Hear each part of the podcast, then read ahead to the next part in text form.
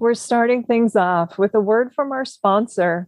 Since 1998, DVD Netflix has delivered more than 5 billion DVD and Blu ray rentals to movie lovers in every American zip code and to military bases around the world in their famous, iconic red envelopes. With an extensive library of titles from the early 1900s to today and shows from such premium networks as HBO and Showtime, DVD Netflix is a must for physical media lovers, featuring a variety of different plans starting at as little as $8.99 per month. It's a great way to experience DVDs and Blu rays with special features and commentary tracks you won't find anywhere else a member for over 20 years. So, well before I ever began working with the service as an official blogger on acting or as a DVD, Netflix, Twitter film discussion host, I think it's a terrific way to keep our vintage video store memories alive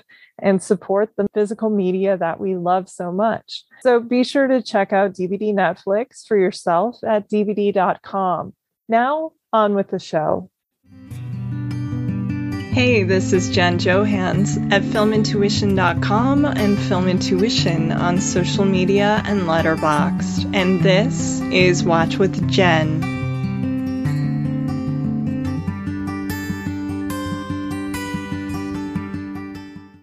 This week, I am so pleased to welcome back to the podcast a very talented, supportive, and funny friend. Currently based in Newark, Delaware, Mitchell Beaupre is not only the senior editor at one of my favorite services via Letterboxd, but they're also the co host of the Weekend Watch List and co host of Four Favorites podcasts, which you can find in the stream for the Letterboxd show. Additionally, a prolific freelance film journalist and stellar interviewer for prestigious outlets such as The Film Stage, Paste Magazine, The Playlist, and Little White Lies. You can keep up with all of their impressive work on Twitter at It Is Mitchell. So, Mitchell, I want to thank you so much for being here. How are you doing and how's summer treating you? Yeah, good. Definitely been uh very busy. Um still just like steady working. Um it's very it's very like rain it's been very rainy here today, which is nice. Like it's it feels very appropriate since I like two of the movies we're talking about have very emotional rainy climaxes. So I feel yes. like it's it's the correct vibes for the episode. It is very much the correct vibes for the episode. And I should say, one of the things I love about following you on social media, which is where I first found you, is you always list the movies you're watching. And yeah. I don't know, you sometimes will like wallpaper them in the background while you're doing other stuff. Or you just you work from home and you're just an avid film lover. So it's always really cool to see what you're watching. And I know that a couple of these were newer to you.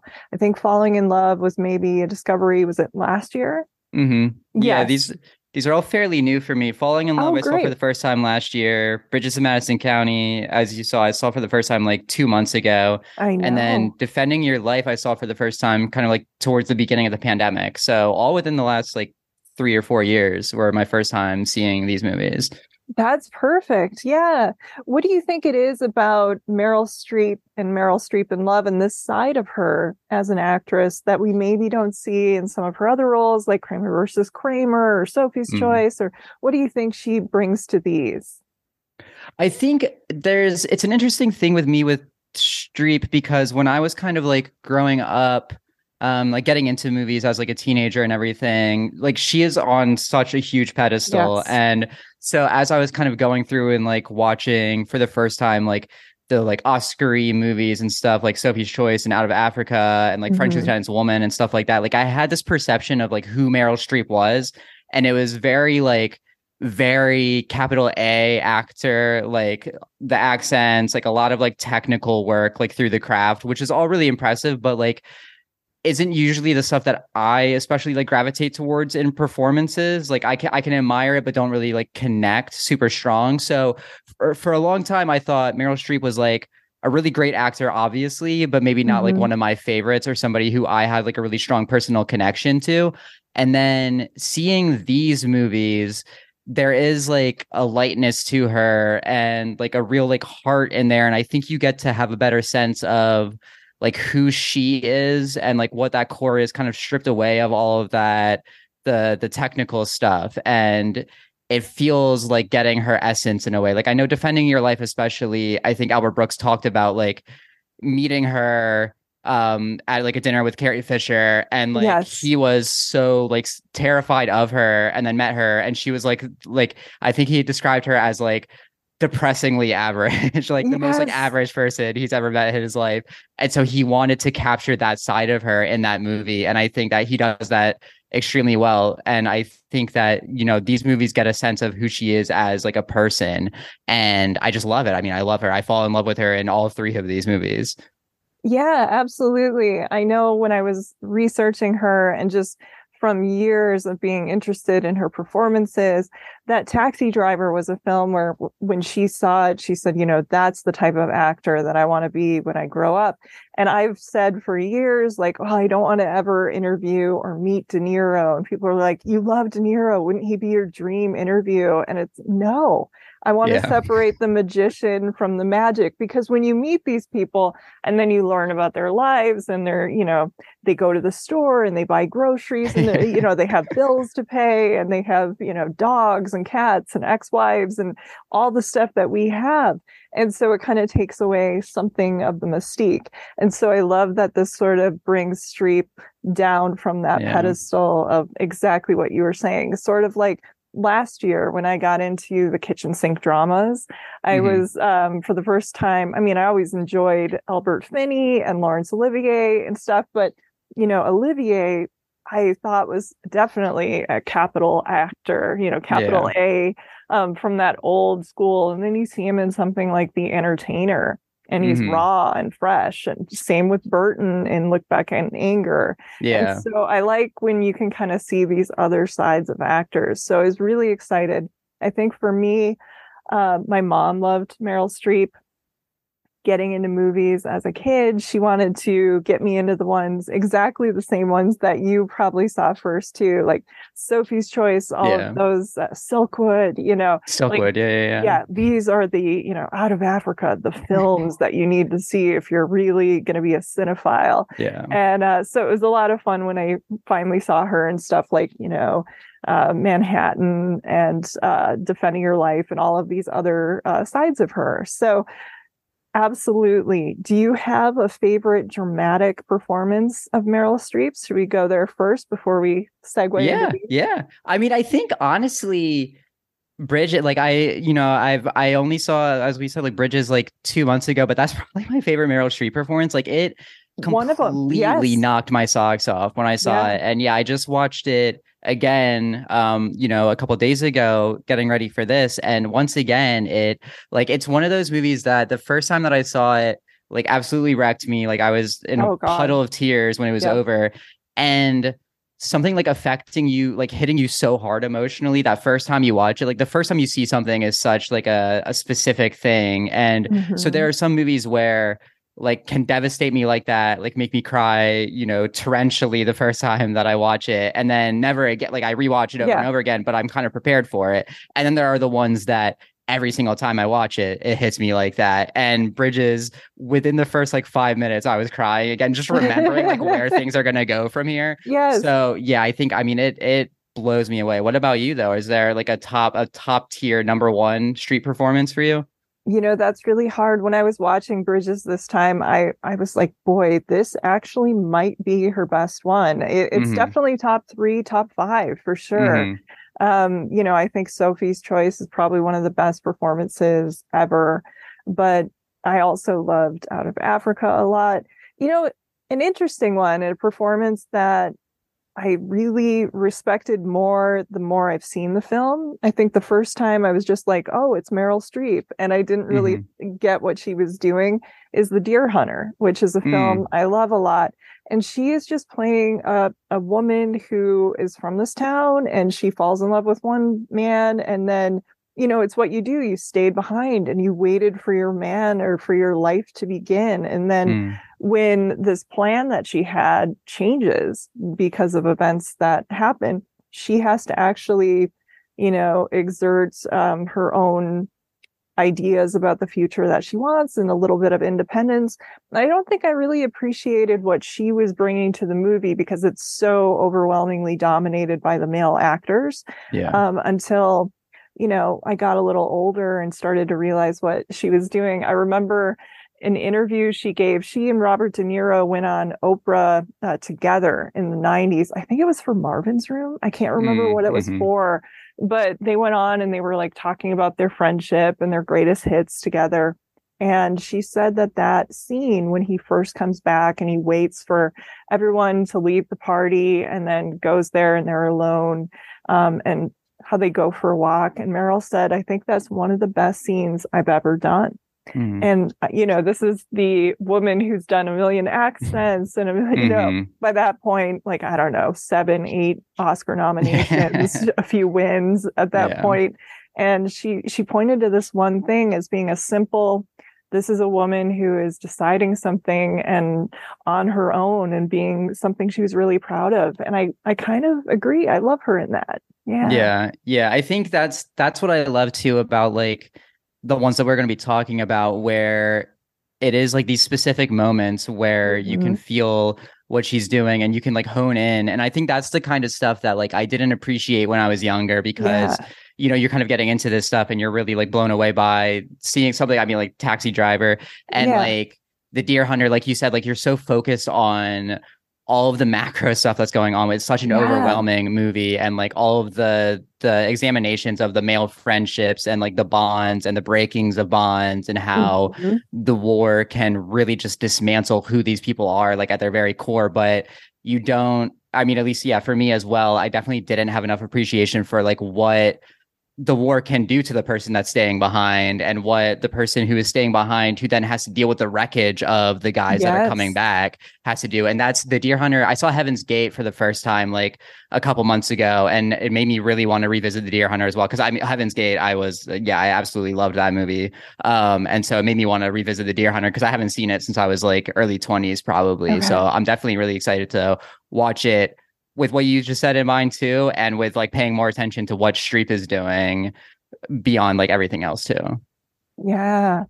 And, you know, this is probably a good segue. Our first movie mm-hmm. has Meryl Streep and Robert De Niro chronologically. We're talking about Falling in Love, which, I mean, two actors who are like two of our best actors ever.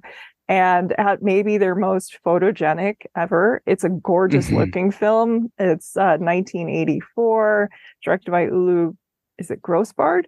Yeah, that's how I pronounce it at least. Ulu Grosbard, who was a theater director and also um, a filmmaker that both worked with. Again, he made that great movie Straight Time Mhm. with uh, Dustin Hoffman, which I love so much.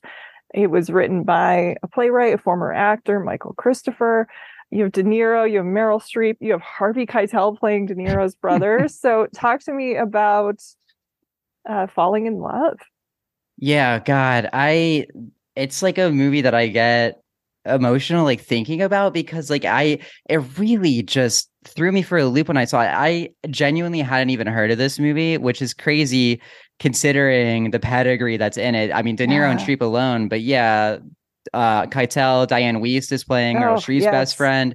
And like I I hadn't even heard of it until our friends uh Dan Dan Mecca and Connor O'Donnell of the Oh, B-side love it. podcast. Yeah, they did an episode with uh, Murtada Elfadl on Meryl Streep, and this was one of the ones that they talked about. And it like it sounded super interesting to me. I put it like on my Letterboxd watch list, but hadn't gotten around to it until I think you tweeted about it last year when it like got added to the Criterion channel for Mhm. some collection that it was in. And so my partner Sam and I watched it, and like both were it's it really takes you through like such a spectrum of emotion where Yeah. I think you're feeling like everything that the characters are feeling, like the the highs and the lows, like seeing the two of them, they're both happily married, like in completely stable, Yes. solid marriages, which I think is one of the genius moves of the movie is that like neither of them have a spouse who's like abusive or, or, yeah, yeah. exactly exactly but they just they meet each other they have like a little meet cute and they just can't like shake this feeling that they have for each other and it doesn't even necessarily start off as like obviously romantic it's just mm-hmm. like they want to get to know each other better and slowly you really like feel this same push and pull that they have of like wanting to be moral and be ethical and not like betray the trust of their mm-hmm. marriage and their lives together. De Niro's character has kids who he like adores very mm-hmm. clearly, but they can't shake this like developing feeling for each other. And yeah, the further it goes along, I just was really caught off guard by how invested I found myself in the emotions of both of them like what they're going through not even necessarily like like part of me was definitely rooting for them to get together because their chemistry is off the charts in this. Yeah. Um but, but at also the same like, time you're like what are you doing? Yeah yeah, yeah exactly. Yeah. you're like you're you're rooting for them to get together but then you feel guilty for rooting for them to get t- mm-hmm. together which is like the exact same thing that they're going through. There's so many scenes in this where they're like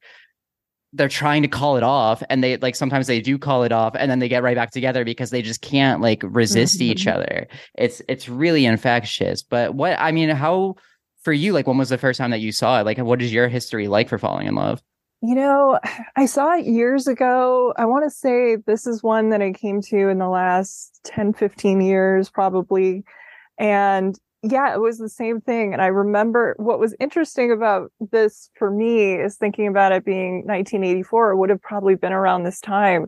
I have these memories of uh, being a little kid and my best friend Brett, who lived next door in Naperville, Illinois. His mom would take us on these drives. And I distinctly remember this because I didn't really put it together until like my mom later of, well, she was having an affair was mm. uh, the mom's favorite song because she would get excited whenever we would hear it on the radio was your kiss is on my list mm-hmm. and we would go over we would go shopping and do other things but then we would go over to somebody's house and have to stay in this one area and it was obviously this man's house mm-hmm. and you know like i didn't put it i'm just a toddler like hanging out with my friend and I think I remember telling my mom something like, oh, yeah, we saw, you know, his mom's friend or something. And then years later, you're like, oh, that was the man that she was having the affair with. And so when I first saw this, that was in the back of my mind a little bit like, oh, this was around that time because I saw an interview might have been the Oprah Winfrey one where mm-hmm. Meryl was talking about this era being a very, she called it anti romantic or an mm. unromantic time of people just hooking up for the sake of hooking up, or maybe they got married too young or the boomers or whatever.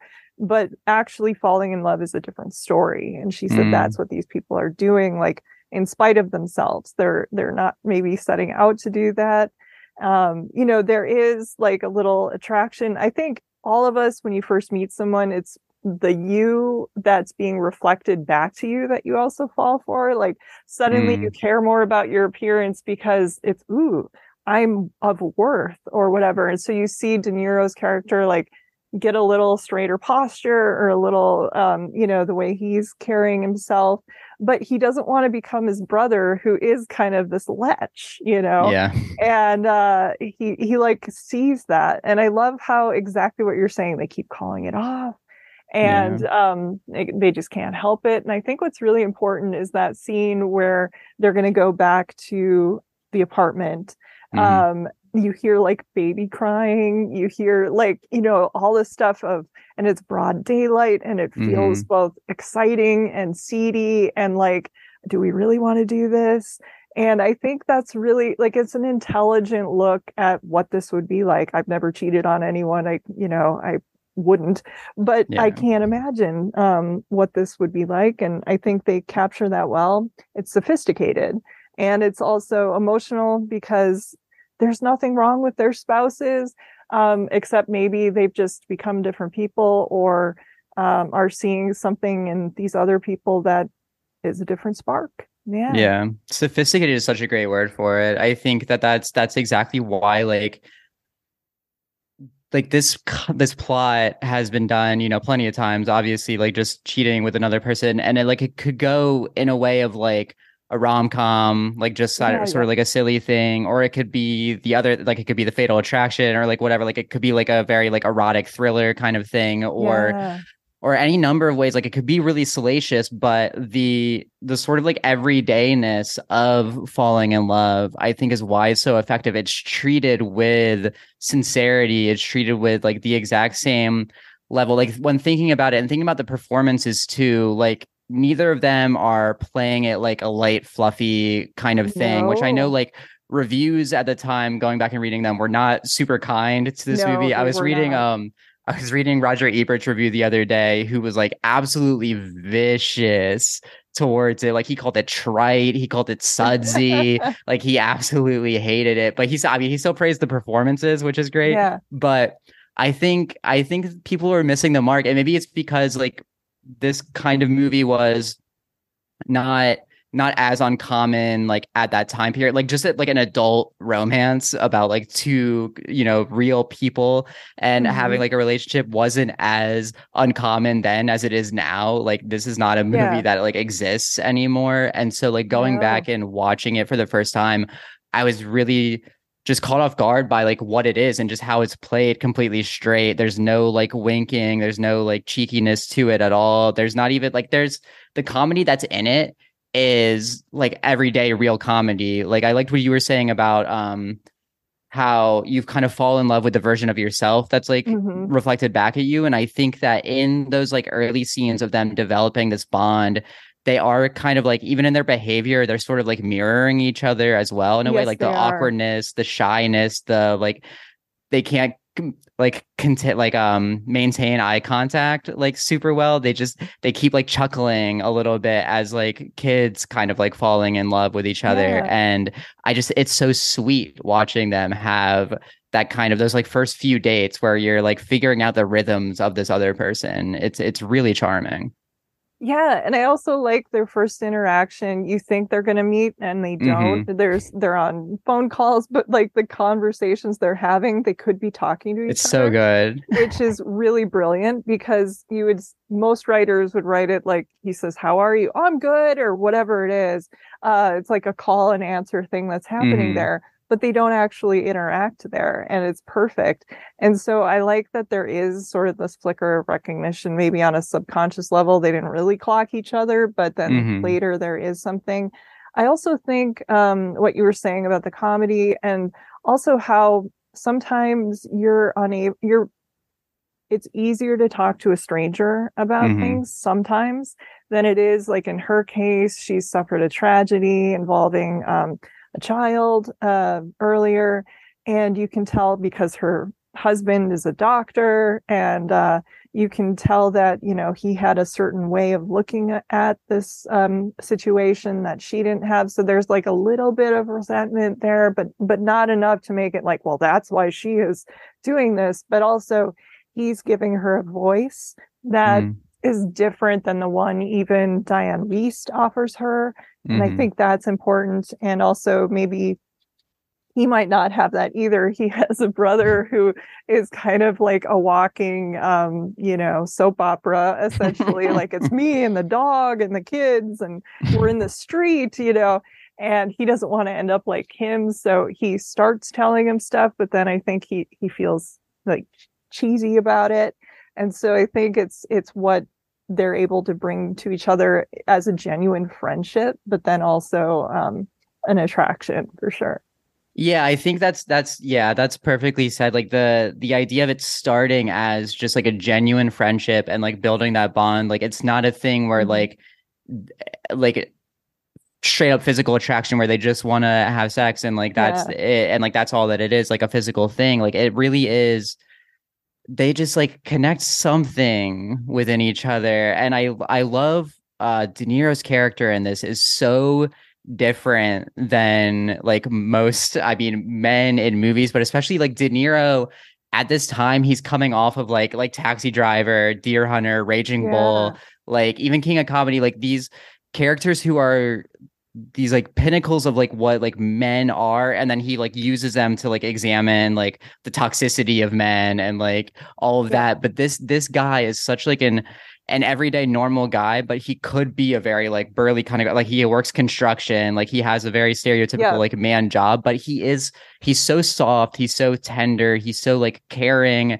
He's really attentive to her, and mm-hmm. I think that that definitely gravitates her towards him. Like when he first is like when they first like actually interact they're on the train like going into the city and they like recognize each other and he's like he asks her if he can if they can like ride the train into the city together again sometime and he immediately is like i'm not like i'm like oh, that's not me coming on to you that's not me trying yeah, to yeah. like do anything like he's he's always trying to like be protective of wanting to like like you said with the Keitel character like he wants to like make sure that he's not coming off like that kind of a guy um, yeah. I love their first like quote unquote date where they're just like having I don't I can't remember if it's like coffee or like lunch together or whatever, and like he's talking a lot and he stops himself and he's like, I've been talking like I've been talking so much, like I'm sorry, like tell me about yourself or whatever. And I just think having that little moment, that little like pause of recognizing like, oh, maybe I've been talking a lot. Maybe I've been like, you know, taking up all this space and not letting you have the space. Like that's really uncommon, I think, in general, but especially seeing that in a movie, yeah. right? To this day. Yeah. Yeah. I know. I can't tell you how many times you, I've gone out and been monologued at yeah. like all mm-hmm. night or something like that. And they don't even realize it. And so I, I did love that. I think he says like I've been talking a lot and she she even acknowledges like yes you have but I yeah. like it or something like that. yeah, that. Exactly. Yeah, yeah, which which is very nice. Yeah. And it is uncommon and I think um you know that's it also that's a different um, thing that she's getting at home there's also the question of she's a commercial artist mm-hmm. and um, so she has like some work interest but also her life is kind of on pause right now because she's looking after her dad or getting mm-hmm. you know um, going into the city because he's in the hospital so there's all this stuff going on at the same time but they never use that as like convenient beats to drive them to each other's arms or something like that, which I like. Yeah. Yeah, yeah, yeah, exactly. The the stuff with her dad, like it could play so cheesy, right? Yeah. And but it, it doesn't. It plays exactly like like we experience that stuff in life and it just feels like she's it makes sense that she would be like with that going on too, she would be analyzing all of everything in her life in a different mm-hmm. way. Like, do I want to pursue this thing with this new guy? Because I'm thinking about like the futility of life, like the fragility of life, and like yeah. if I mm-hmm. regret not, you know, making a move like this, or my dad kind of getting towards the end, does that make me want to stay solid with the person that I've been with all these years and that I have like this history with? And I think that stuff could like be really hammered in in a really unsubtle way, but the movie plays it really beautifully. And I think Streep plays it really beautifully too. Like you can feel in a lot of scenes that she kind of has like the weight of the world on her shoulders. But then one of the beautiful things about it and about that relationship between the two of them is that in all these scenes where so she'll like go see her dad, kind of see that he's really not feeling great, like come up with this decision in her mind that she needs to call it off with De Niro. Like this just isn't mm-hmm. appropriate. This isn't even the right time for her. She's dealing with too much stuff. And then she goes to meet De Niro with full like full intention to call it off.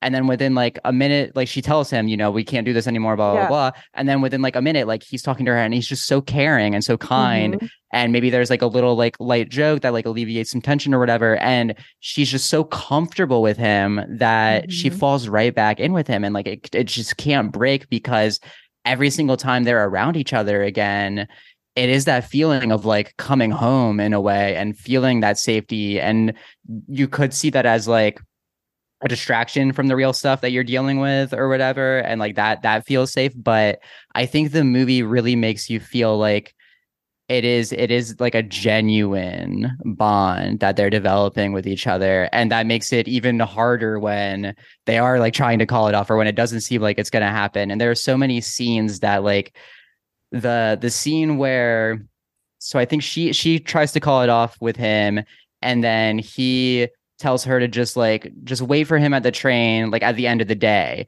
And oh, like they'll yeah, they'll I meet there and they'll talk. Yeah. yeah and then so like he he's then we see him he's running late for work. She's waiting for him at the train station but he's running late at work. So then like we're watching him trying to get there and the tension is like if he's going to get there in time and he arrives and can't find her.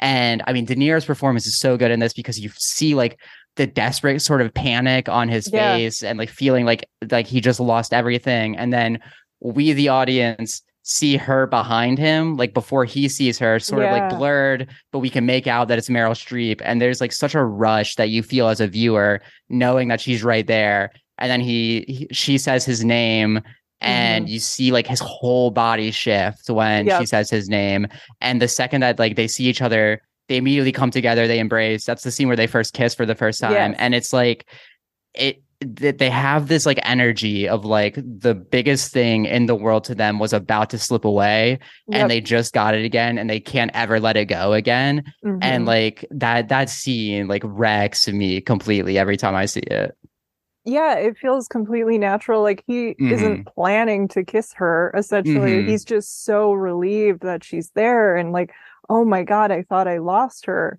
And uh, I like what you were saying too, and what we've been pointing out about that there is this life and death stuff going on in their lives. But that is sometimes what happens. You meet people at the wrong times, or when you have the weight of the world on you, Mhm. you maybe meet somebody um yeah and i think that that does happen it happened um, with the most recent person uh, for me like so much stuff has happened in this person's life and it's kind of like you know oh my god and um but at the same time you can't help when you meet people and i think um this movie uh captures that beautifully and doesn't cheapen it essentially which which Yeah. I love. it doesn't make these like oh because her dad then then she's gonna you know sleep with him and then regret it because she was so upset about her dad or something like that and yeah you know it doesn't go there which i like yeah yeah and god that scene you were you were talking about it earlier where they do go to Keitel's Mhm. apartment like he gave them the key and like Yeah. they go with the full intention to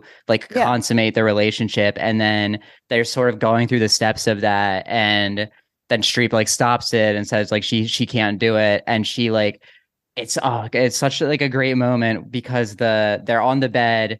She's Mhm. like facing away from him and he's just like holding her from like kind of like her her stomach. Like he it's a really vulnerable position for both of them to be in. Yeah he's it- like up against her back yeah it's like he's cradling her like um just wanting to be there for her um, Yeah. in any way even though it's it's not going to be like you know and it's also like we've been pointing out this movie doesn't cheapen it um Mhm. you know a lot of times like oh no we can't and then they wind up sleeping together like in a lot of movies no it is uh she can't do this she doesn't want to be that kind of thing and and i think also that sort of thing like the walk in in broad daylight with the you Mhm. know the kids crying and the it just it's not their apartment and it Yeah. it, it feels very kind of like sleazy and she, she can't do that and um Yeah. no but at the same time this is someone she has a connection to and cares about and i think uh yeah and then i also like that they're adults about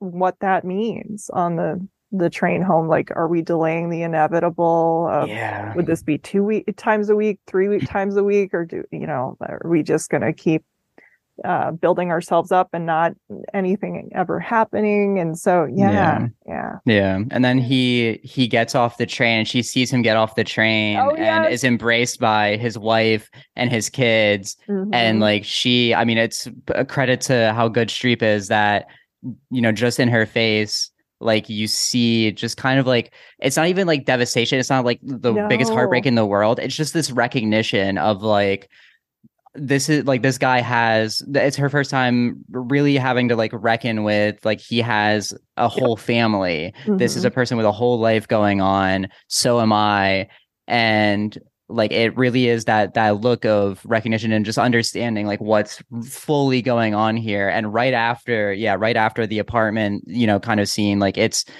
it's such a good performance that she's given in that moment Yeah, absolutely. No, it's a brilliant film. And our next one is a completely different change of pace, defending your life. You said you watched this at the beginning of the pandemic. Was it kind of a heavy watch a little bit uh, for you, or was it a little like uh, the levity? Did it help? Because you're dealing with a story here with uh, Albert Brooks, writer director, that is a man dies and he his life is judged upstairs, so to speak. but he wanted to take a non-religious view. I mean, it's very like, you know, middle management or upper management or you know like interview for your job essentially mm-hmm. like fight for your life you know did you conquer your fears on earth did you make the most of your time then you they use the phrase go forward or you mm-hmm. just want to keep going forward and i also like that the um the goal upstairs is uh more brain power and how on earth we're only mm-hmm. using like 3% of our brains and uh rip torn you know is like i'm 47% or something like yeah. that and then her lawyer is like 54% yeah and, and how you just want to keep getting that brain power i mean there's so many great jokes in this thing and uh, Meryl Streep is a delight. You brought up that dinner. It was around the time she made postcards from the mm-hmm. edge. And so, yes, he had uh, dinner with Carrie Fisher and was very nervous. And I think Meryl said something like, Is there a part in this for me? Mm-hmm. And uh, he's like, Yeah, right. You know, of course, you know, but like, I couldn't get her in a million years. And then he rewrote it for her. And she's just so winning. And she, it's mm. like a Carole Lombard performance. So mm, mm-hmm. I would love to know what this was like during the pandemic. Yeah, gosh, uh, it was it was an interesting one. I came about it not really. I don't even know if I knew what it was about. I okay. watched. I think I'm trying to remember if I watched which one first. I I think I watched Modern Romance first, the Albert Brooks' second movie. Oh, and yeah, great film. Yeah, it, it's like one of my five favorite movies of all time. Like I was completely, you know, floored by it, and kind of its examinations of like what, like the just relationships in general and how like we are constantly like telling ourselves we're going to be better and then like repeating the same cycles and like how true to the messiness of relationships uh that is and so mm-hmm. i i was really won over by that movie obviously um and then so i watched lost in america as well which is also like a masterpiece um mm-hmm. and i just found myself finding uh like real comfort in Albert Brooks movies. I had never seen anything that he had directed before. And oh, wow. I just found it like, especially at that time, like beginning of the pandemic. So like I was completely separated from everybody, even yes. my partner, like we weren't together at all. And there was just something really soothing about like the rhythms of these worlds that he builds and like the rhythms of his comedy. And I think feeling like his characters he's typically playing some sort of like variation on himself mm-hmm. and he like he has these really particular like idiosyncrasies um that i think make me relate to him in a way um maybe not with like the necessarily like the ego that that yeah, his characters yeah. tend to have but certainly the the neuroses and anxieties that some of them have the like need to always be doing the right thing um yes. and like the paranoia that you're not doing the right thing I felt and, that way with Mother. Have you seen that one? Yeah, mm-hmm, yeah that's yeah, a great okay. Yeah, him and Debbie Reynolds. That's a really, yeah. really good one too, and like a really underrated one. Mm-hmm. Um, mm-hmm. I didn't even know that existed until I had like watched his first like four, and then like I was like, oh, he's directed like more than that. Um, and yeah, so defending your life, I didn't really know what it was about, and then it became a very interesting time to watch it uh, at the beginning of the pandemic, and I found it uh, really comforting um, watching it at that time. And I think I was reading this Rolling Stones, sort of this like op ed that Albert Brooks wrote around like the 25th anniversary of Defending Your Life. And in it, he talked about how like a lot of people come to him and tell him, like people who like know somebody who's close to dying or people who are mm-hmm. close to dying themselves, like come to him and say that like this movie's a real comfort for them because it's not, as you said, like a yeah. very religious view of the mm-hmm. afterlife. Mm-hmm. There is something oddly comforting about imagining the afterlife as this weird like Floridian like resort community and like just seeing the the like bureaucracy the like bureaucracy yeah. of like what our what our day-to-day life is like now and like um that it, it is, like similar. Yeah. Yeah yeah exactly. With like a, a slight little tilt to it like these little things like you were saying about like the the brain power stuff the thing of like like rip torn's character at one point we see him like eating what looks like like mush. I think it was mm-hmm. like actually like meatloaf like in real life but like he says that it's like tastes like horse shit. Um, but Yeah. like because his brain power is so high, it's like refined dining to him. And Albert Brooks eats it and like spits it out and whatever. And th- I just love the world building of this movie. And I'm so Yes. fascinated by the way that like one anybody could even come up with this and like Yeah. all of the details of it. Um, but like it, it- I was very interested in seeing more of the world develop. So yeah, I think I found for me watching it at that time was really comforting. And every time I go back to, I watched it like three or four times now, and I always find it comforting as well. But I would imagine you saw it probably before the pandemic for the first time, right? Oh yeah, I actually saw it when it was new. Uh, When it was a new release um, on video, so Mm. probably was like nine. It came out in '91, so probably like '92, or it used to take a Mhm. whole year back then for them to uh, come out on video. So like '92 ish, and I remember loving it right away. Um, I think I had seen Lost in America, or this might have been my first Albert Brooks. I'm not quite sure, but I knew it was comedy because I, Yeah. you know, seen him on like late night stuff, and um, and yeah, I I adore this movie. I think it's so good too because it is. It's nice to imagine, you know, and I I can see how it could be a comfort because you don't want to feel like you're too disconnected from people. I mean, we can get all philosophical, but it's nice to think like, you know, that they're not lost in a Mhm. different realm. I love the thing at the beginning, like you have nothing to worry about and you're from the western half of the United States, so this should look very familiar to Mhm. you. And um, you know, and I also get a kick out of some of the um the differences between his experience and Meryl Streep, who's Mhm. playing a very oh my gosh, there's so many great jokes uh, Yeah. with her because she had been like basically a saint on Yeah. earth. So, you know, like the prosecution who's supposed to be fighting against her moving forward is just in love with their reviewing days in Mhm. your life and just wants to watch it for the pleasure of the experience, which is so, so funny. Like they're watching a movie.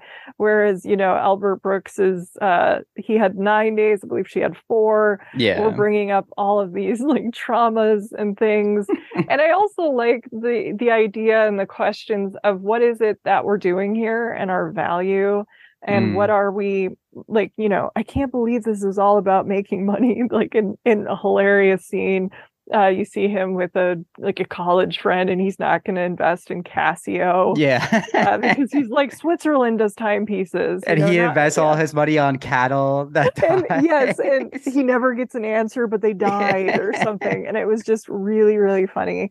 Yeah, it's Albert Brooks. His characters always kind of have like bad luck or uh, there's a little hubris. And so, um, yeah, I get a kick out of that. I think I had not seen this though since probably maybe the 90s for whatever reason. Mm. I always loved it.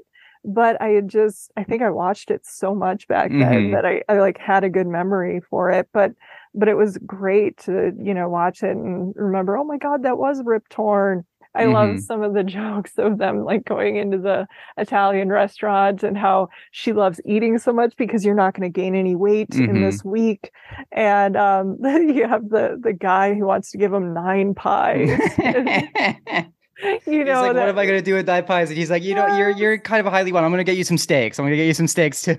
I know. And how everybody, you know, he has this that's another thing I guess I've always enjoyed about Albert Brooks's comedy is this uh fear of like public embarrassment or how other people are perceiving me. Like a lot of that is it can be, you know, construed kind of narcissistically in some of his uh, characters, uh Mhm. or alter egos but there's also sort of that healthy of like oh i don't want people to judge me a certain way and so this movie is all about being judged and then him judging uh the idea of being judged so there's a lot to this film yeah Yeah, I think yeah, that's yeah, it's like I think for all of us, hopefully, you know, maybe uh like the idea of going into the afterlife and having it be this court trial where you realize that they are looking over every Oh single God. moment of your life and picking specific ones and like scrutinizing them like that is absolutely terrifying for Albert Brooks character especially the guy who like you said like is so concerned at all times with what Yep. people think of him he we meet him at the beginning of the movie before he dies. He's buying a new car and the idea of like status for him is Oh, everything. yes. Like his friend that who's driving him to the dealership has a Jeep and he's asking him, why does he have a Jeep? Like what what's going on with that? And then like he's yeah. Paranoid about like the, the CD player that's in his car, or like he immediately he's at the lot, he sees like this great car, he's super happy to have it, Yeah, and yeah. the dealer's like, "Oh, that's not your car. This is your car," and it pans to a still perfectly great Stellar looking car, just Yeah. smaller. but just Yeah. smaller with you know a, a convertible hood or whatever, and it's like that kind of stuff that just really You're like cuts him down. with what you're, you're exactly, want, you know, exactly. keeping up with the Joneses. That's of- Yeah, yeah, yeah, yeah, exactly. Or this yuppie mentality of that era and the the waspiness of like you don't want to fight in public and you don't want to yeah, yeah yeah yeah yeah it plays so well like coming off of lost in america which is like all about that and like trying to remove yourself from that but then like removing yourself from that just you like realize that you're not even happy because you're so conditioned to care Yes. about those things and that's where Meryl comes in so beautifully in defending her life is that she is completely removed from that. She is so carefree. She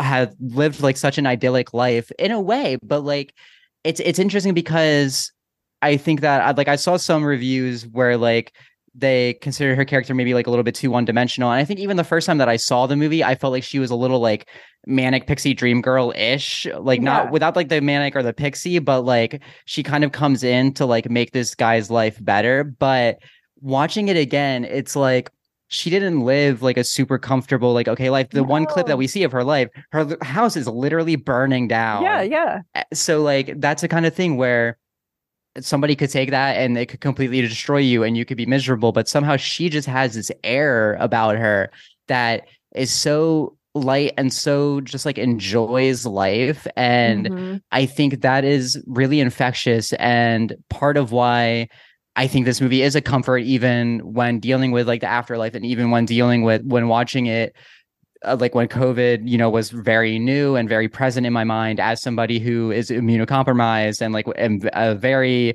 aware of death, you know, yeah. Um while it's still being a comfort was like this idea of well what if the afterlife i can still i could meet uh, like a new person not even like romantically or anything necessarily but just like meet a new person and like discover like a friendship and like a person who's nice to be around. And it's like death doesn't have to be like the end of anything necessarily. And mm-hmm. i think that's really sweet and just having it kind of framed around the two of them just being together. And it's like it's such a reprieve for him because he's doing this trial and it's fucking miserable. Like he is constantly aware of the fact that like things are not going well for him. Like like you said the he hears that he's having nine days you know being analyzed and he asks rip torn like is that good? He's always concerned of like if things are good he's always concerned if things are normal. Like he's like is that the normal like amount? Is this all normal? Like am i normal?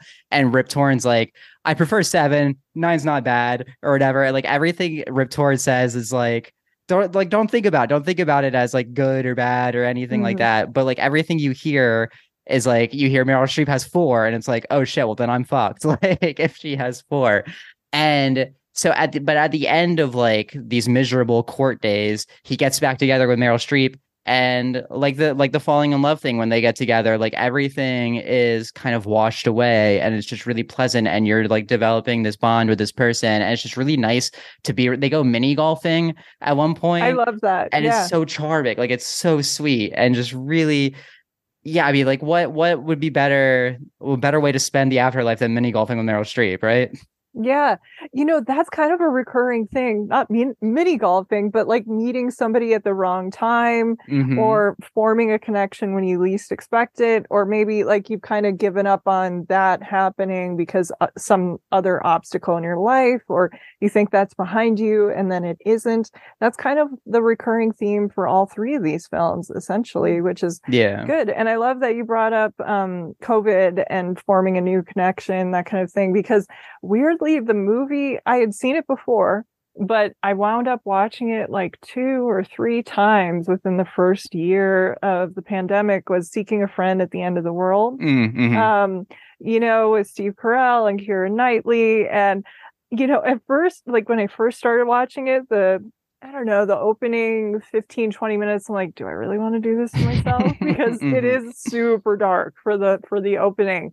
And then as it continues and you watch these two like odd people form first a friendship and then something more it's sort of you know life affirming and refreshing yeah. and even though it ends like we weren't sure what was going to happen how long we were going to be in lockdown there was something about this. So I think it, there was a question. I wasn't one of those people, maybe because like you, uh, I'm immunocompromised. Mm-hmm. It didn't really seem like I was going to be one of those people who was watching um, Contagion. Like yeah, that right. that really, you know, that is the one Soderbergh movie I still haven't seen because it's like, oh, wow, you know, yeah, sure. I, I, just, you know, with medical stuff, it's like, do I really want to do that? Like, yeah. that's our lives or whatever. Like, no. Yeah. And so I didn't need to see that fictionalized uh, similar universe, but I like these types of films that sort of can play off of this might be happening you might be the worst time of your life but also the best time of your life and they're yeah. happening simultaneously because that's life sometimes yeah yeah exactly there's always like good and bad and you know you yeah. can meet meryl streep and hang out and like i just yeah. i love the the sort of casual go everydayness. Golfing. Go yeah. midi golfing. They go to this um like a comedy club with like the worst yes. comic in the entire world. And like that's where the two of them meet because they're like the only two who like they bond over how, how terrible this yes. dude is bombing. And I think that like it's there's a real everyday like quality to uh the world and defending your life that I really like. Even like even the court trial like feels like like everybody's just kind of like going through the motions like it's rip torn and lee grant going at each other which is kind of crazy and like i i love like this movie as like i would never think of this movie as like a court movie but it like it is yeah. um and like even the the judges kind of like banter around a little bit it's really just like easy going and it doesn't feel like life and death kind of stakes but like you said the that connective tissue of like meeting people at the wrong time, defending your life, and Bridges in Madison County, like especially mm-hmm. have like this with them meeting each other, this like time limit on like how yep. much time they have together, especially with Brooks recognizing that like he's probably not going to move forward. Like Streep yes. is, he's more than likely not. And so like he has this kind of push and pull of like how much do I really want to like get to know this person and invest in this person because I know that like there's a clock on the time, mm-hmm. but they just really like it's them like getting each other through this thing and she just really enjoys being around him and this is the thing i know there's a specific scene in bridges in madison county that we'll get to that you know is part of this but when Meryl Streep laughs in defending your life. Like oh she God. she laughs with like her whole body. It just like it. it is so delightful to mm-hmm. hear her laugh. And like that is such a thing that like when I was growing up and like getting really into film and watching Sophie's Choice, Cry in the Dark, French Lieutenant's mm-hmm. Woman, like I cannot imagine she laughed ever. Like, you know, maybe she did once or twice, but like I would never think of Meryl Streep laughing when I think of those movies. And then you watch something like this, and it's like there's such a lightness to her that I didn't associate with her for the longest time. And I'm glad that I do now. And I mean, she's so good in comedy like the the movie hope springs with her and tommy lee jones oh yeah. is like i really like that movie because they're just like really good together and like it makes me laugh a lot and um death becomes her i think is one of her best performances like she's so funny in that movie uh and yeah so i just love seeing her like in this world like it makes sense that she would have that dinner with Carrie Fisher and Albert Brooks and like want like be like, hey, put me in one of your movies. Like I want to be in a movie like that. Like I don't yeah. really get the chance to be in a ton of them. And you can really feel her just having a nice time here. Absolutely. And I like that you were pointing out the laugh because I think I brought that up on Twitter with our next mm-hmm. film, but there's a difference between like an actor laugh and a real mm. laugh. Like mm-hmm. I talked mm-hmm. about that with uh, my friend Donal Logue. He says, you know, when you get like a genuine laugh from your scene partner versus the ha ha ha, you know, the, yeah. the practice laugh. And boy, when Meryl laughs, like that is a real genuine laugh especially in uh, Bridges of Madison County. Like the legs go up in the air. yeah, the she's holding the leg up in the air. Having the best time. She also has kind of a twisted sense of humor in that movie, which I like. And she's very yeah. flirtatious. And you can kind of see her get in touch with these sides of herself that she's probably suppressed all these years before. Mm-hmm. So I need to ask you about Bridges. Uh, did you have any um history with the book like had your mom read it or you know what was no, your yeah i don't know if my mom had or not i don't think so i certainly had like i basically knew that it was a very acclaimed book um but i had never read it before and so I, w- I was going into it completely cold i i like to not know a lot about a movie before I go into yes. it. Um, and like like even these days, like I don't watch trailers for like, for new movies. Nice, thank read you. Like articles, I'm, anything. Yeah, yeah, exactly. I don't read art. Like I, yep. if I see something's like getting acclaimed, I'm like, okay, I'll probably you know I'll watch Check that. Uh, like mm-hmm. I don't need to know anything more about it, or if it's something that like I know like actors I like or it's a director I like or whatever. Yeah. Like that's all I need to know. I don't look into it anymore. And so like something like Bridges, like I've always known that people really like it. So it was always kind of like on my list of something to watch. And I remember um, Sam and I were like trying to find, you know, thinking of like what we wanted to watch one night. And we were struggling to find something. I think it was like a like there were several days in a row where we were like watching stuff and it was just kind of like flopping and we were like, well, we really need something that's like really good. And like I knew that people really like this and Sam uh, also loves falling in love. And so I was like, well, this is Meryl in like a romance, like, you know, want to check this out? And they were like, yeah, like, you know, give it a shot. And I, yeah, I mean, it just, it really blew me away. Like, I, so I didn't, yeah, we didn't know like anything about what it was about at all. Um, even like the four days thing, like, I think okay. I knew that it was like a rom, you know, a romance that it was like her and Clint together, but that was pretty much it. Um, okay, cool. Yeah, but what, I mean, what's, what's your, his, did you see this one when it came out too? Oh yeah. Well, actually, I mean, I should say um, Mitchell was kind and, and used the phrase acclaimed. It's kind of the McDonald's of literature. This ah, like gotcha, Nick gotcha. Literature.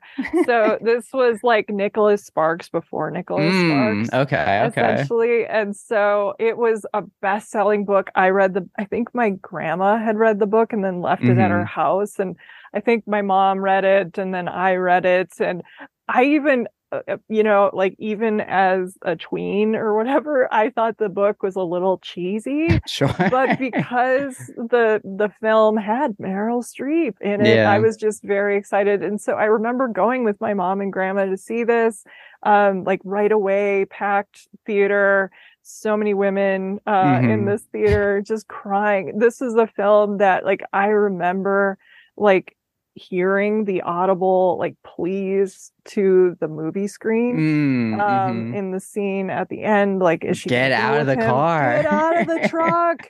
And um i think my grandma was one of them because she was an italian woman who definitely had opinions about love. And so um yeah i'm pretty sure she was like what is she doing? You know? And so this was a film that you know really crushed me. I remember crying in the theater along with everybody. And then what was so funny is a few years later in a film class I took, um, we were doing like acting units and we saw like uh, I think it was a student had chosen the truck scene like as mm. a nonverbal performance. Look what Meryl is doing here, and um, you know, and everyone in the the classroom is like so caught up, even though they hadn't seen the rest of the film. Wow. Like, you know, the students were really selling like, here's what had happened, and she needs to, you know, this is her her kids are 16 and 17. It's not like yeah. they're, you know, like yeah. sold the whole thing. She and can then, leave. She like, can do she it. Can do it. It's 1965, yes. But anyway, yeah. and so my professor was uh, this guy who'd gone to AFI and he kind of fashioned himself sort of like a cowboyish kind of dude. And mm. so he was like, like this guy doesn't have a chick in every town. and so like, you know, and you laughed and stuff. But then you were like, don't kill the movie, man. but yeah, so I have those memories of uh, Bridges. Yes. It's, I mean, it's good too, because like the thing is that like she, so they have the the conceit is that they have like four days that yeah. like her her husband and her two kids have gone off to this like fair or something. I always and, say fair, I think. Yeah. yeah, yeah, yeah. And so she meets Clint Eastwood's character, who is a photographer who's there in Madison County to photograph the bridges. And they just develop you know this connection but they know that they have four days before her family comes back and so like mm-hmm. there is like defending your life like a time limit on this yeah. time that they have together and the thing that like in conversing with each other they like talk about she asks him about like what his life is like because he goes from country to country like he's yeah. the kind of guy who doesn't really have like a home he he kind of drifts around because of his job he doesn't like having like being tied down to relationships or anything and mm-hmm. he, he's very mm-hmm. upfront and honest which is i think something that's really touching about this movie about falling in love as well that like none of yeah. these people are like hiding things from me nobody's no. trying to deceive each other and mm-hmm. then like there there's something refreshing for her about that too she's really like fascinated by the spontaneity of his life um mm-hmm. he talks about like he went to she's fr- uh, from italy and yeah, like immigrated over here mm-hmm. yeah and so she talks about like her her hometown which he had actually like a small town and he had actually Sorry. been there before yeah and he like was just driving by and thought it was beautiful and like hopped off the train and she was just like like couldn't believe that like mm-hmm. you would hop mm-hmm. off a train and just you know stay in a place for, for a while but the the last day that they have together when they wake up in the morning she's really upset and like she or no it's actually it's before that where they have the conversation that i'm thinking of where she basically like asks him like what what makes her like different? Like yes. he clearly the thing that that your professor said like he clearly just has you know done this with women. So like what's kind of the procedure now? Like what like she's just another woman. She doesn't like she's just next housewife in a kitchen i think is yeah. phrase that yeah exactly. Yeah. one day he's going to meet another woman and she meryl is just going to be another person in this like bucket of all the women that he's been with or whatever. Mm-hmm. And so mm-hmm. it's like that idea of he's done this before or like he's had, you know, he's been with other women, he does this all the time or whatever. She has that feeling too and she confronts him about it and I think obviously you know your professor doesn't quite get it because he he sent her all that like he was writing her letters yeah, yeah. Her letters, you know, his whole life, he wanted to be, he wanted to have his ashes spread at yeah. these bridges with her. Like, that's that's one of the things that, like, I think this movie uses a framing device with her kids after she's passed. Yeah, like, I'm a little her... mixed on the framing device. I think the kids act like the daughter it's not, act. It's not great. It, it, it is a little questionable. The son, uh, some of his, you know, issues.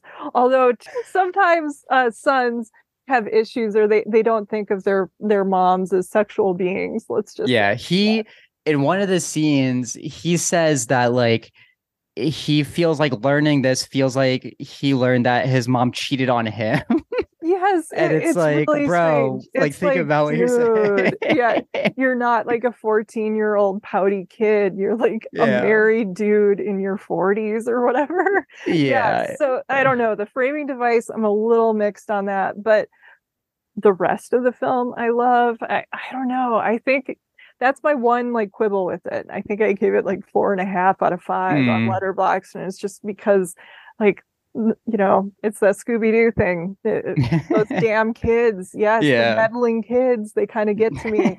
but I I love this film. I was reading. I can't remember who the critic was. It might have been Kenneth Turan um, was saying something like um, seeing Eastwood and Streep, like two different schools of acting. You have the mm. technician, mm. the craftsman, you have Meryl.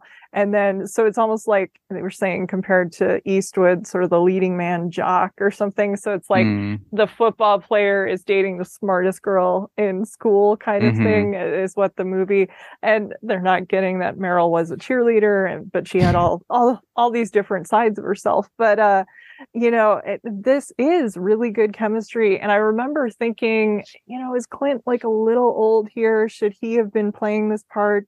I think a mm. lot of us going in were like, well, he directed this. Is this really, mm-hmm. you know, mm-hmm. but they have great chemistry. He said he only made one phone call and this is who he wanted right away, uh, which is interesting because he could have definitely taken his pick. This was kind of a good turning point for I am going to make, you know, films. Uh, he wasn't making The Rookie or Tightrope or any of those yeah. kind of movies anymore. Um, we weren't seeing Clint with a monkey or that kind of thing. Like yeah. um, White Hunter, Black Heart, I saw um, this week for the first time, which was phenomenal. And that was, I think, in 1990. And then there was this, you know, you had Unforgiven, which I don't love as much as other people do. I think it's a great film. Perfect World, though, Perfect I think World. is a masterpiece. So great. Yeah. It's right in this um, block of films as well. And you you have this one. I mean, so the early 90s was Clint's kind of like turning point of whoa, he can be yeah. yeah yeah i think here. that in general like i'm not the hugest fan of him as a director um and i think it's but then like you get this this kind of pocket like i i also yeah. love i do i do really like unforgiven and i i love a perfect world mm-hmm. and this yeah i like it's it's such not the kind of movie you would expect from him but he's really perfect for it as as an actor and as a director like i think that there's such a restraint here and like you talking about the the book as sort of this like like airport novel, the McDonald's yeah, yeah. kind of thing. Like this, there's such an easy way to play this, like a Nicholas Sparks movie. Yeah. Like it, it, very well could have been that. Um, mm-hmm. and it's played so delicately that it's not ever like tipping over into that sort of like saccharine quality. And I think that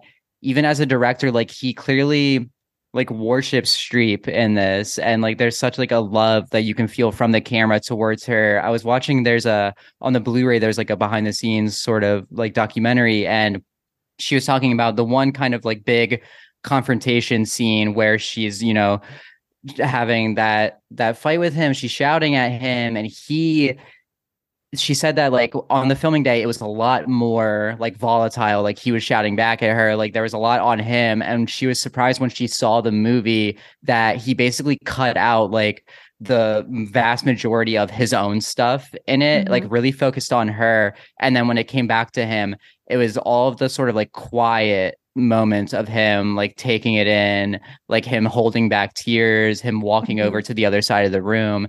And I think that that's like a moment where you see how skilled he can be as a director and how much he can know like even in the edit like what is right for the scene and what's going to be the most powerful thing for the scene because i think that restraint is such a huge part of why this movie lands the impact that it does because it's not like yeah. tipping too far over and that's why the the scene you know the rain him standing out in the rain, just looking at her, like oh, he's God. just looking at her, yes. and that's all you need. Like it's it's overwhelming to watch it.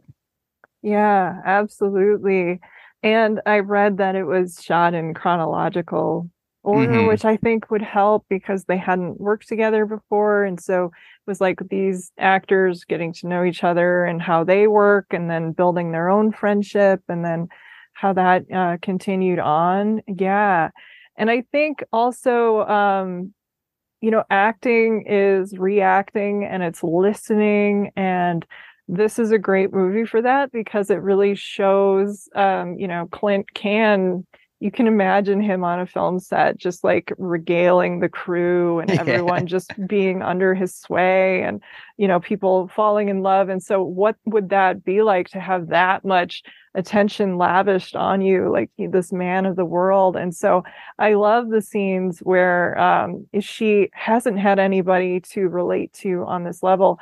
I i had forgotten that francesca the character she plays was a school teacher. Mm-hmm. and so um, he's also well read which i i didn't remember that because she leaves a note on the bridge inviting him to dinner and she like quotes a couple lines or a line from a Yeats poem, mm-hmm. and he's able to place that.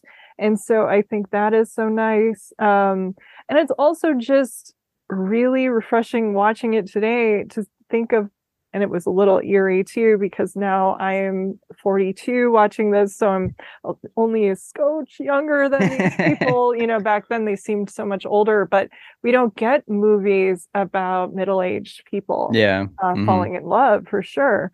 Um, and so just thinking about um, what I was watching from a different perspective, yeah, yeah, yeah, definitely, yeah. It's it's It's such a shame. That's the thing. Going through like all three of these, especially like falling in love and bridges, like seeing these kind of movies just aren't aren't movies get no. it that get made these anymore. And like I know that it's such a cliche to talk about, you know, that like they don't make them like they used to kind of thing, but like it is such a shame. I mean, we're recording this like the day after we just learned about like the majority of TCM staff is like getting laid off and it's like yeah the film world that like we fell in love with is like dismantling in front of mm-hmm. us and but at least I mean we can watch something like this and just be be really transfixed by it. I think that and like a thing that you don't see a lot of why which is why like a movie like this works is they just take the time to like have these characters building this relationship and i think one thing thinking about like the three of them the three of these movies together is like this intoxicating quality of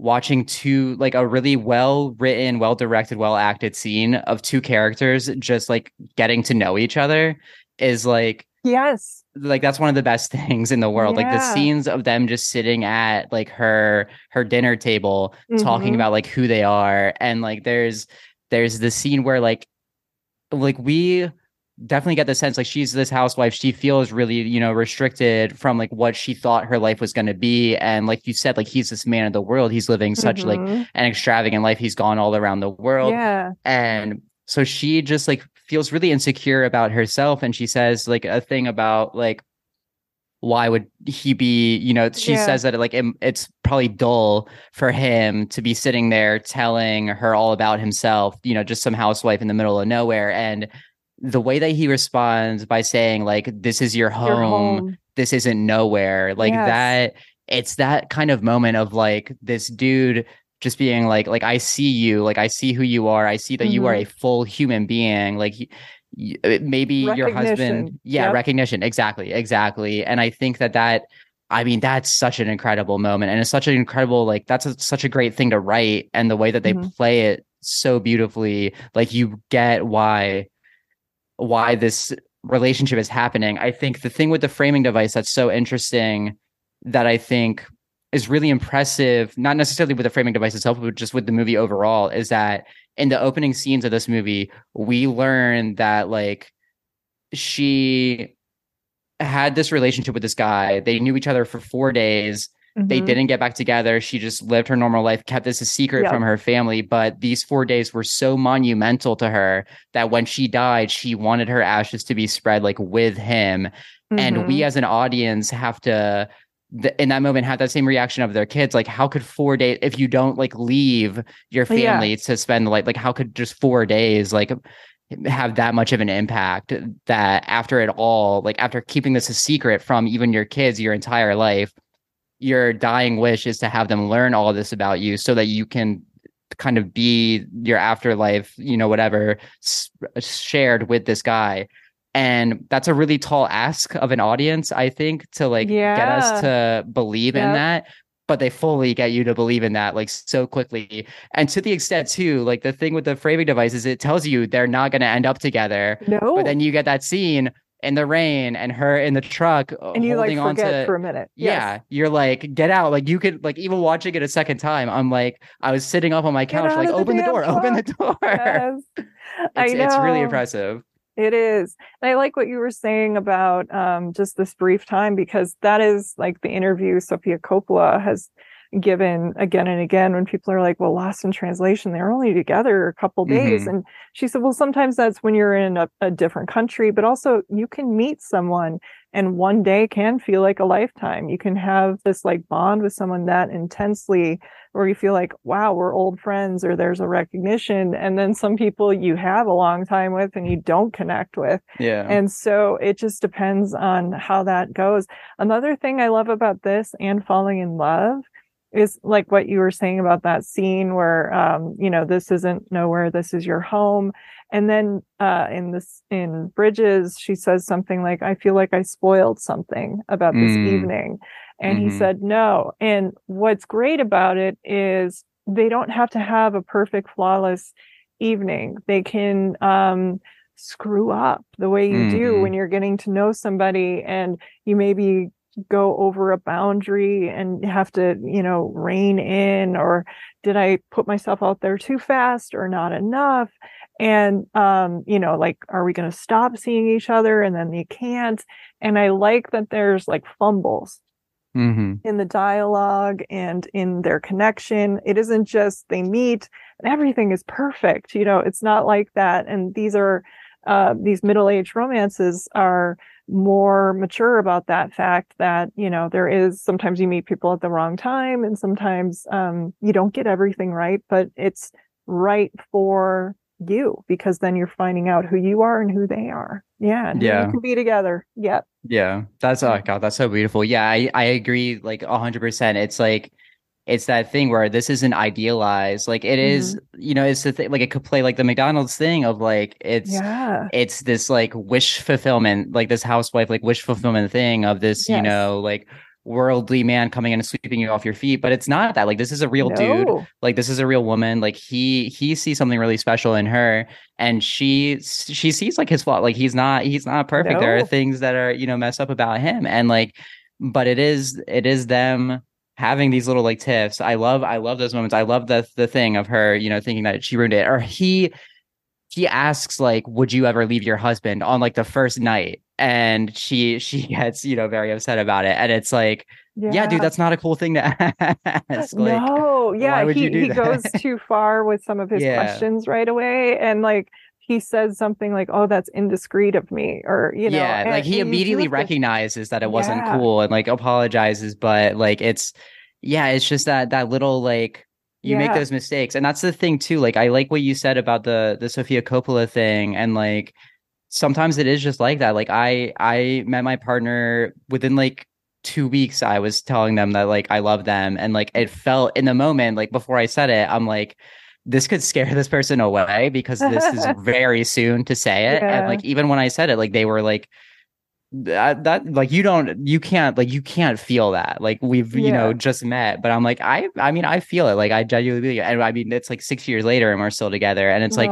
sometimes you just feel that like Mhm. that strongly even if it seems in the movies like sometimes it happens too fast for like plot convenience or whatever. Sometimes like a person just awakens something in you and that's how how strong it is and the other like one other thing too that i love in this movie is like how these experiences can alter the way that you relate with the world there's Mhm. like a little subplot that started throughout of um another woman like in town who has had an affair and like the entire Yes. town shuns her and like Mhm. nobody speaks to her we see at one point clint's in a in a little diner and she comes in and everybody's rude as hell to her and and, and then she she leaves. yeah, she leaves and then when he leaves he sees her crying in her car and he i mean credit to to him he then sees that and thinks like oh maybe i'm not considering enough about like what doing this, Yep. with meryl could like the ramifications that it could have for her once i leave so he like asks her like hey are you sure you want to do this and you know gives her like the idea of Yeah. yeah the idea of like repeatedly checking for consent is really Mhm. cool and like and then her after it all after he leaves she then has a better understanding of this woman. And then that's the one woman that she develops a close friendship with because she feels like that's the one woman that she can tell about this thing But that happened she because she's the only one that understands. Yeah she waits like years before that. telling her. Yeah Yeah. it's it's so good. And that that idea of like people who can change you know relationships with people that can change your understanding of the world and your relationship with the world around you as well is really powerful It is. Yeah. Beautiful films. Are there Yeah. any other Meryl Streep romances or just Meryl Streep performances or films like this that you want to recommend to anyone listening to check out? yeah there's um for sh- i mean for streep i i will say like I mean, I I'm, I came to Death Becomes Her like really late. I saw it for the first time like last year, but that's Mhm. such a great movie, and she's so fun in it. Um, but as far as like movies like this, I weirdly soon after falling in love, I watched um Stanley and Iris, which oh, is like I love a that film. an early 90s Martin Ritt movie with De Niro and Jane Fonda and it is like like these movies like it's a little bit cornier, maybe to bit, like some yeah. degree. Um, like he's playing like an illiterate like line cook, and she kind of teaches him how how to read, which is a Mhm. little a little like hokey sometimes, but it it does really make me think of these kind of movies Yes. and like certainly seeing it so soon after falling in love. I thought about falling in love a lot just like an adult romance with two of like our greatest living actors and like you really invest in their relationship and the romance between them. So i mean if people like these kind of movies that we're talking about i and you haven't seen stanley and iris which i think a lot of people probably haven't i would definitely recommend that one. What about for you though I think that's a really great recommendation for sure. Yeah. Yeah. Well, Mitchell, I want to thank you so much for doing this. It's the best way to kick off a weekend. absolutely thanks so much Yeah, you'll have to come back with another topic.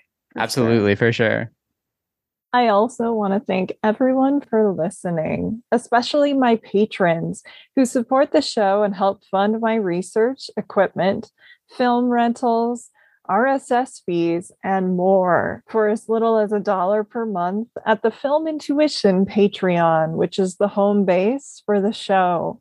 Other ways you can support the podcast are by sharing, reviewing, and subscribing to Watch with Jen wherever you get your podcasts, and also checking out the cool merch store hosted and created by our talented logo designer, Kate Gabrielle. You can find the merchandise store, including shirts, tote bags, stickers, and more by visiting filmintuition.com and clicking on the shop link. The show's theme music is solo acoustic guitar by Jason Shaw and is available in the free music archive. You can also reach me or interact with Watch with Jen anytime on Twitter, either at Film Intuition or our Watch with Jen account as well. Well, until next time, please take care and happy movie watching. This is Jen Johans at filmintuition.com and Film Intuition on social media and Letterboxd. And this is Watch with Jen.